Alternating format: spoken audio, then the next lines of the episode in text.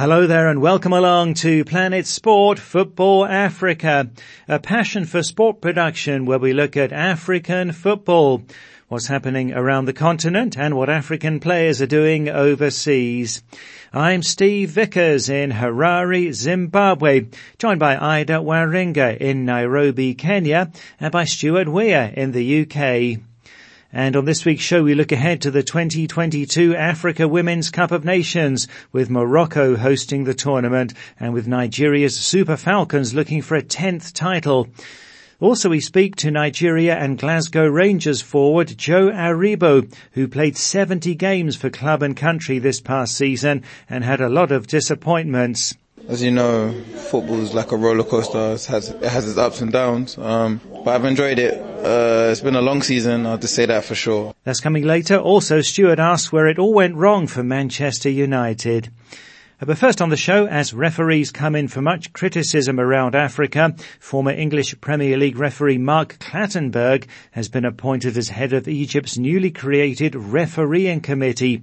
Uh, local refs have been criticised by a lot of clubs in the Egyptian Premier League over their officiating this season. In recent years, they've threatened to withdraw from the league in protest over what they see as poor decisions going against them. Well, Clattenburg is highly experienced. In 2017, he took over as head of refereeing in Saudi Arabia. So we'll see how this move goes in Egypt. So the 2022 Africa Women's Cup of Nations is here with Morocco hosting the tournament that starts on Saturday and runs up until the 23rd of this month with two host cities. That's Rabat and Casablanca. Now the 2020 edition of the WAFCON was cancelled because of COVID and it was not rescheduled. This edition is exciting. It's an expanded one with 12 teams taking part up from 8 and the top 4 teams qualify for the 2023 FIFA Women's World Cup and the 5th and 6th place teams will go through to playoffs in World Cup qualifying. Well, Nigeria have won nine of the 11 editions, with Equatorial Guinea taking the other two. The Super Falcons are again the favourites. They knocked out Ghana in a very tough tie in qualifying. That means then the Black Queens are not at the finals. They're the most notable absentees. Let's take a look at the groups then. Group A looks to be the weakest with Morocco, Burkina Faso, Senegal and Uganda, Ida.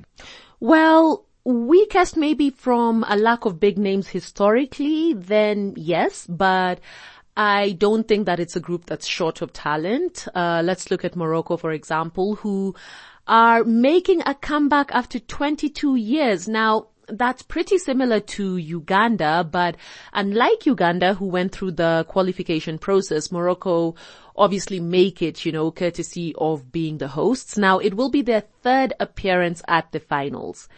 They made back-to-back appearances back in 1998 and 2000 at a time that, you know, would be thought of as a high point in women's football in Morocco. However, it has been a downturn since, you know, at least until now. But as we've talked about in the last year or so, Steve, Morocco really making some big commendable strides when we talk about development of women's football. Now, they also got two-time European Women's Champions League winner, Reynald Pedros on as head coach. Now, he won that with Lyon, who, look, arguably the best women's side ever, you know, and he might be one of Morocco's most powerful weapons, Steve. I mean, they are unbeaten in 12 matches and the team did notch up some pretty impressive wins at the Aisha Buhari Cup. They beat Ghana, likes of Mali and Cameroon, so you can see that they are coming into their own. Now we did talk about the Crested Cranes, Uganda, in depth last week, so allow me not to get too deep into that again. Let me focus instead on debutants Burkina Faso. Now a huge chunk of the team, Steve, is based abroad. So ideally, you know, they should be coming in with lots of experience to bolster the team's chances. And finally in this group there is Senegal, of course, hoping to replicate the men's success on both fronts, you know, from winning the Nations Cup to qualifying for the World Cup. Steve, these ladies were responsible for bundling out last time's semi-finalists Mali. So I don't think that this is a team to take lightly. It is the third AWCON, or as we've been saying, WAFCON in this case. They exited at the group stage on both occasions, Steve, so no doubt they will be, you know, looking to better that this time round.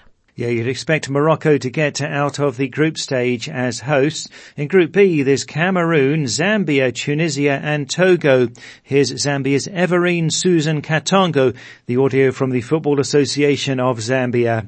Uh, it's really giving me more confidence and it's really a motivating thing to me and a great achievement as a young player playing with the senior women, senior national soccer team. And I know that I'm inspiring other girls outside there. And it's really boosting me so that I can continue working extra hard, continue pushing until I play or like professional football. As a team, and you just have to work extra hard first, market ourselves so that you can play professional football like us who are just local players there in Zambia. Just have to work hard and show ourselves that we can play even high, at, at an higher level. We just want them to continue supporting us like they did. Their support really gave us motivation. So we just asked for them to continue supporting us as we'll be playing our tournament and the games that are coming. So that's Everine Susan Katongo, audio from FAZ. Uh, Zambia played at the 2020 Olympics and with the top two teams plus the two best third place teams progressing, you'd expect the Chipolopolo to go through to the knockout stage, Ida. Pretty much, Steve. It looks straightforward here. Uh, keyword looks. Cause we know football is anything but. Giants, Cameroon and Zambia should be the favorites. Now, Zambia have had a whirlwind in the last bit, experiencing their first big time international tournament. And look, fewer things can match the Olympics, you know, and I'm sure that that sort of exposure has definitely given them confidence for even more. And speaking of the Olympic Games, I mean, we can't go without mentioning the fantastic Barbara Banda. I mean, she made history in Japan, scoring two hat tricks in the game, Steve, becoming the first female footballer to do so. And this is their fourth finals appearance, so these aren't minnows anymore, you know, not by a long shot. Chipolopolo have never actually made the knockout round, and will definitely fancy their chances here. I mean, they have beaten some heavyweights in the last bit. You know, we're talking Cameroon, who they share the group with, by the way, as well as South Africa, who we'll be getting to later. Now, Steve, that loss by Cameroon to Zambia is actually what denied the West African country a ticket to the Olympics. So I'm sure that they still want payback, you know, in some way. On top of that, Cameroon really do look at this as a realistic shot at the World Cup, you know. It would be their third straight one. And Cameroon FA boss, uh, boss Samuel Eto'o, basically setting the semi-finals as the worst that the ladies can do. The indomitable Lionesses, Steve, the only other team other than Nigeria and South Africa to make all women's nations cups. As for Tunisia, well, they are a team in building, a work in progress, but aren't we all? but it will be their second appearance and that already is testament to their hard work. Now, Togo, as we discussed, are making their debut, so not unless some drastic things happen, it should be Cameroon and Zambia who proceed. Yes, and let's go on to Group C. It's an interesting one with two big guns in Nigeria and South Africa, uh, plus Burundi and Botswana. And perhaps, Steve, so appropriate that the two big guns open the group, you know? They pretty much pick it up from where they left off at the last AWCON in 2018. That was when Nigeria beat South Africa on penalties. The teams also faced off in the Aisha Buhari tournament. That was when Banyana beat the Super Falcons 4-2, you know, some form of small retribution and indicative maybe of the powers shifting, you know, but only time will tell with that. Banyana, Steve, now with even more incentive because the South African Football Association, SAFA, saying that they will pay the ladies collectively over $570,000 in winning bonuses if they lift the title. The youthful team has the likes of star Thembi Kgatlana, of course, but can also rely on the experience of players such as Janine Van Wyk, you know, who will be playing in her seventh WAFCON.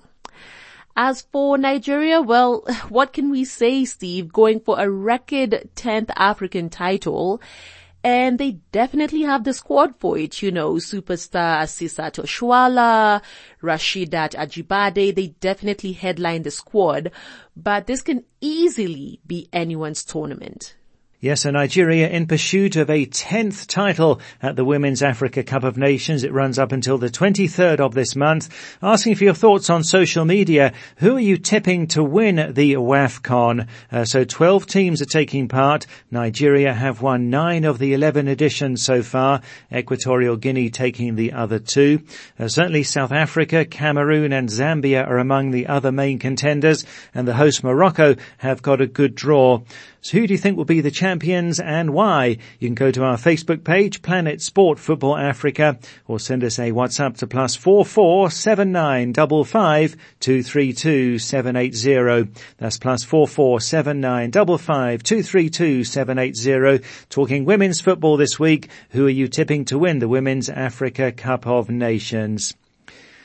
We're next here on Planet Sport Football Africa to our interview with Nigeria and Glasgow Rangers forward Joe Aribo. Aribo played 70 games for club and country last season, believed to be more than any other player. Now Rangers of Scotland lost the Europa League final to Eintracht Frankfurt and the domestic title to Celtic with the Scottish Cup their only success last season. Uh, then for Aribo with Nigeria, the Super Eagles went out in the round of 16 at this year's Africa Cup of Nations finals, and uh, painfully they lost that World Cup playoff to Ghana in March. Well, Planet Sport Football Africa's Oluwashina Okeleji spoke to Aribo, first with his reflections on the season. I'd say it's been a very good one. As you know, football is like a roller coaster. It has, it has its ups and downs. Um, but I've enjoyed it. Uh, it's been a long season. I'll just say that for sure. I've played a lot of games, but yeah, as a whole, it's been good. I'm happy to get silverware. Uh, a bit disappointed about the league, but to win a trophy is a good, good, nice feeling. When you talk about disappointment, the AFCON didn't go well for Nigeria. You also wanted to go to the World Cup. It didn't happen. You lost an European Cup final. I mean, for a player, that must really be tough. Yeah, um, I think it, it, it was difficult um, to take it, but it wasn't going to plan. Uh, God has a plan for us, and it wasn't meant to be. So I think we can't question God. Uh, we just need to trust and believe in what He has planned for us. And I think when when you suffer something that's disappointing, um, of course it's a natural feeling to be down or upset, but um, there's always another game coming, and you can't dwell on those things. And we just have to move forward and keep moving forward. So yeah. On a personal note, um, you're chasing the 70 games with, um, you, I mean, for yourself. Like, it doesn't happen often to play so many games. Some players are complaining of burnout.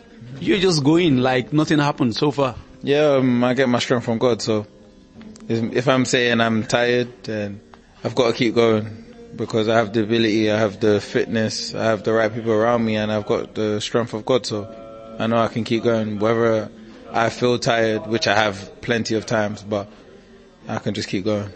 And your performances have also alerted so many, I mean, rumors, speculations and all that. You must be first impressed with yourself and the fact that you're catching the highs elsewhere. Yeah, um, I think with all of that stuff, I, I don't really read into it. I'm just focused on my football because you can't have distractions. It won't allow you to play the best and be the best that you want to, which I obviously want to do. I want to be the best out there every single time I play. So I just want to be focused and ready to go.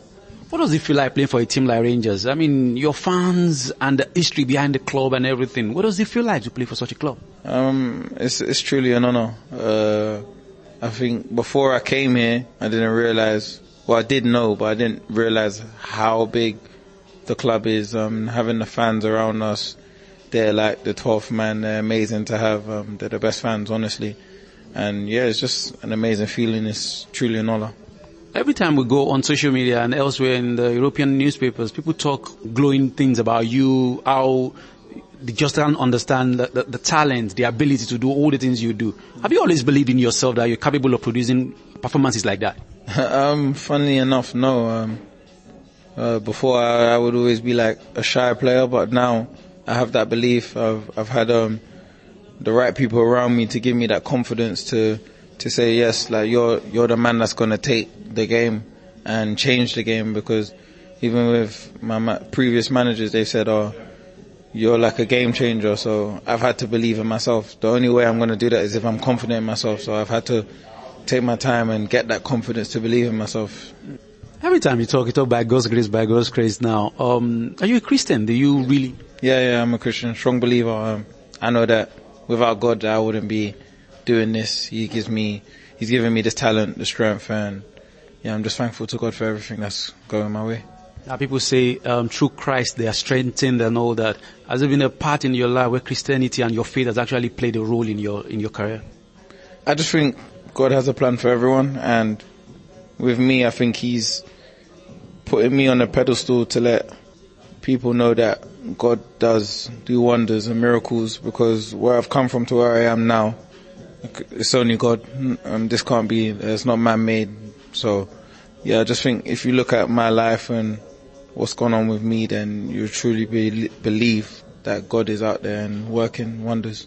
Well, that's Nigeria and Glasgow Rangers forward Joe Aribo on his football and his faith as a follower of Jesus. Aribo has one season left on his contract with Rangers. They might not stay there. Clubs with reported interest include Crystal Palace, Nottingham Forest and Aston Villa, all in the English Premier League. Well, this is Planet Sport Football Africa, brought to you by Passion for Sport. Still to come, a Stuart with five reasons as to what might have gone wrong at Manchester United over the years. You can follow us on Twitter at Planet Sport FA. You can download our app and listen to the show anytime and access past programs in our archive. To download the app, go to the Play Store or the Apple iTunes App Store and enter Planet Sport Football Africa. Let's go to social media now. Last week we asked, uh, should Sadio Mane have left Liverpool? Uh, the Senegalese are moving to Bayern Munich from the Reds on a three-year contract after a highly successful six seasons with Liverpool. So we asked, is this a good move? How will Mane do at Bayern? And should he have left Liverpool? We had a huge response to this one, so many opinions. We'll start in South Sudan with Wani Abraham Lutuari. And Wani says it's a great decision he made because Liverpool paid him less than his talent was worth. Uh, Bako Monday in Nigeria says yes, it's a good decision because he plays very well, but he's underpaid. And Abu Dawud in Ethiopia says, good luck to Mane. His pay was less than Alex Oxlade-Chamberlain at Liverpool. How could it be? He was a star for the Reds in the last six years, says Abdu. In the Gambia, Sideko Suno says Mane will do well at Bayern and he made the right decision to leave Liverpool. He is the key factor in all of Liverpool's recent success, but they don't appreciate him. So well done to Bayern Munich and uh, for Sadio Mane, we need players like you at the Allianz Arena, says Sideko. Edwin Costa Motusi is in Botswana. Edwin said Man is a good player. I think he'll fit in well at Bayern. And Bouncer in Ghana says it's a great move. Also in Ghana, Abu Bakr J says it's a good move for him as Klopp liked to substitute him more than he did Salah. And Chris Mbaku in Cameroon says good move. He's looking for money and not only empty titles at Liverpool. Uh, James Jimagur in South Sudan says Mane will do well, and Abayomi Fasanu in Nigeria says a good move. He's made the right choice. A big payday for him because he's 30 and he'll definitely do well. Also in Nigeria, Chisholm says he's done all he can for Liverpool, and with the quality of Bayern and the Bundesliga, I think he's made the right move. Jeff Lechuti in Botswana says he's joining a good team which has no competition in the Bundesliga. He's already won the league before he kicks the ball. We'll see how far they can go in the Champions League, says Jeff. Oh, we heard from Liberia from Arando Dormi. Arando says yes, he was right to leave Liverpool because they didn't know his importance. And Omzo Dollar in the Gambia says Mane's move is a very good one because he is a star and a very kind man. Any team he goes to will surely be successful and he wants more money to support his people back home. Uh, Privilege in Ghana says Mane is an incredible player. I know for sure that he'll perform marvellously at Bayern. And Kanu in Ghana says he's tired with the rivalry with Salah, where Salah gets more recognition. Uh, Jose Mugwisi is in Zimbabwe. Uh, Jose says, I'm not worried about what's going to happen there, but I was stressed about why they were underpaying Mane, but he was just focused and definitely the better thing came and he took it. He deserved to go, says Jose. Uh, Folarunsho Tosin in Nigeria says, good move for Mane. He has nothing to prove and he's 30 and close to retirement. So I think it's time to look for the money. Nice move, Mane, says uh, Folarunsho. Uh, then in South Africa, Zobstick legend Moseki says it's a good move. Also, it'll be easy to adapt to Bayern's style of play.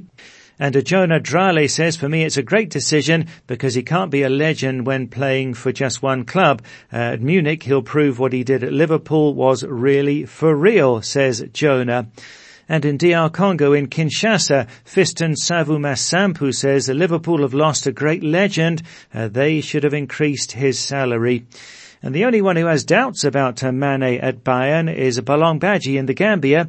And uh, Balong says Mane should have stayed because his move to Bayern sees him in a pool of smart players and it worries me and his place could be under threat due to the already established players. Well, thanks so much for all of those comments. I really enjoyed that one, uh, getting a sense of the huge admiration for Sadio Mane. Uh, most saying they feel he deserves it and that uh, even that getting more money will mean he can help more people back home in Senegal. And also many feeling that he was unappreciated at Liverpool in light of his huge talent. Well, next here on Planet Sport Football Africa to our European football expert, Stuart Weir in the UK. And there's plenty of transfer news to talk about. Gabriel Jesus moving from Manchester City to Arsenal and Romelu Lukaku back to Inter Milan, Stuart. You know, Steve, when we talked about Erling Haaland signing from Manchester City, we said it was great news for the City fans, but perhaps not such good news for some of the City players. Well, it didn't take long for the effect to be seen with Gabriel Jesus already on his way out, on his way to Arsenal. And certainly the Gunners need an experienced striker. You know, they've got all the young players, but having parted company last season with Aubameyang and Lacazette, I think that Jesus has a lot to offer them. And then Raheem Sterling, a London boy, is also apparently considering leaving Manchester City, where his place in the starting lineup is no longer assured. Uh, Chelsea, a possible destination for him. And as you say, on his way out of Chelsea is Romelu Lukaku. It just didn't happen for Lukaku at Chelsea last season. Whether a dip in his form or just not fitting the Chelsea system. His two previous seasons for Inter had seen him score 23 and 24 goals in Serie A, where they say it's really difficult to score, but he only got 16 starts in the league and 8 goals for Chelsea. And in fact, this was the first time since 2011 that Lukaku had failed to score at least 10 league goals. Age 29, it'll be interesting to see what he can do back at Inter Milan. Now elsewhere, Manchester United have released Paul Pogba, Juan Mata, Jesse Lingard, Nemanja Matic, and Edinson Cavani, but have yet to sign anyone. We understand that they are pursuing Frenkie de Jong from Barcelona. Newcastle have signed Matt Targett from Aston Villa for $25 million and Nick Pope, the Burnley goalkeeper for 15. Good players, but not quite the marquee signings we might have expected given the club's Saudi Arabian owners with all their money. But of course, the transfer window is just starting. Uh, yes, indeed. And it'll keep us busy for the next few weeks here on Planet Sport Football Africa, uh, talking about those moves, those potential moves and all of those rumours as well. And uh, talking of Manchester United, they began pre-season training this week under new manager Erik Ten Hag, who clearly has a huge amount of work to do. And now Sir Alex Ferguson left United back in 2013. It's been nine tough years since then for the Red Devils. Uh, where did it all go wrong, do you think, Stuart? When Alex Ferguson stepped down, as you say, um, from Manchester United in 2013 after 27 years at the helm, having won the Premier League title 13 times, the Champions League twice. Who would have believed that in 2022 we'd be talking about a Manchester United team desperate to win any trophy at all? A comparison of the last nine years of Ferguson's reign with the nine years since tells its own story. Ferguson's last nine years, 2004 to 2013, saw them win five Premier Leagues, one Champions League, three domestic cups.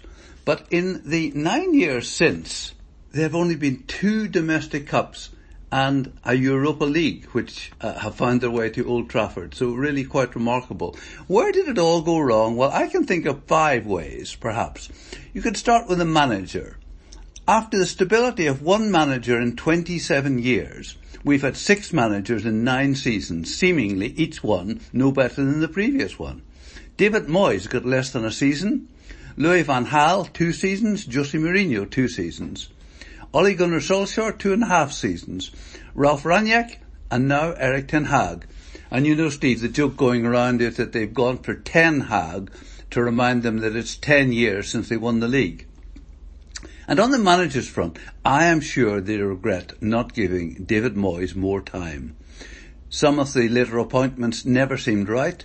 I mean, ironically, in his retirement speech to the Old Trafford crowd in 2013, Alex Ferguson said to the crowd, it's your job to stand by the manager. Perhaps he should have been saying that to the board and the owners. Now apparently the blueprint for Ferguson's successor had four points. Play attacking football with exciting players, give opportunities to homegrown players from the academy, be arrogant on the pitch, be humble off the pitch. But I mean, frankly, just looking at that, you can see it's obvious that some of the managers they appointed just didn't fit. Then my second point would be the Glazers, the American family who bought Manchester United in 2004-5, and they have been hugely unpopular with the fans. They've saddled the club with debt and taken huge profits. But they cannot be totally blamed because under the Glazers, Alex Ferguson still won five Premier League titles and a Champions League. Then perhaps the structure of the club. I mean, Louis van Gaal said that Manchester United was a commercial club and that it's easier to coach in a football club. And Van Gaal added that when he was manager of Bayern Munich, he was working under Uli Hoeneß and Karl-Heinz Rummenigge, two Bayern legendary players, whereas at Manchester United he was working under accountants and businessmen who were more concerned with profit than with trophies. One example of this is that Manchester United like to give players high wages and long contracts in order to increase their transfer value. But the problem is if those players were not playing well, no one wanted to buy them. They stayed at the club receiving huge salaries and blocking the path for new players the manager might want. And again talking about the management of the club, when Alex Ferguson left in 2013, so did Chief Executive David Gill. And apparently, arguably, Gill is as big a loss to Manchester United as Ferguson. Because um, his successor, Woodward, is accused of interfering too much in football matters, where he had no expertise, as well as being driven by profit more than results. And then transfers. United's transfers over the last nine years since Ferguson left have been quite disastrous, with probably more than half the players making very little impact. And again, Woodward is often blamed for that. Erik Ten Hag may well be the right man for the job, but there will be no quick fix.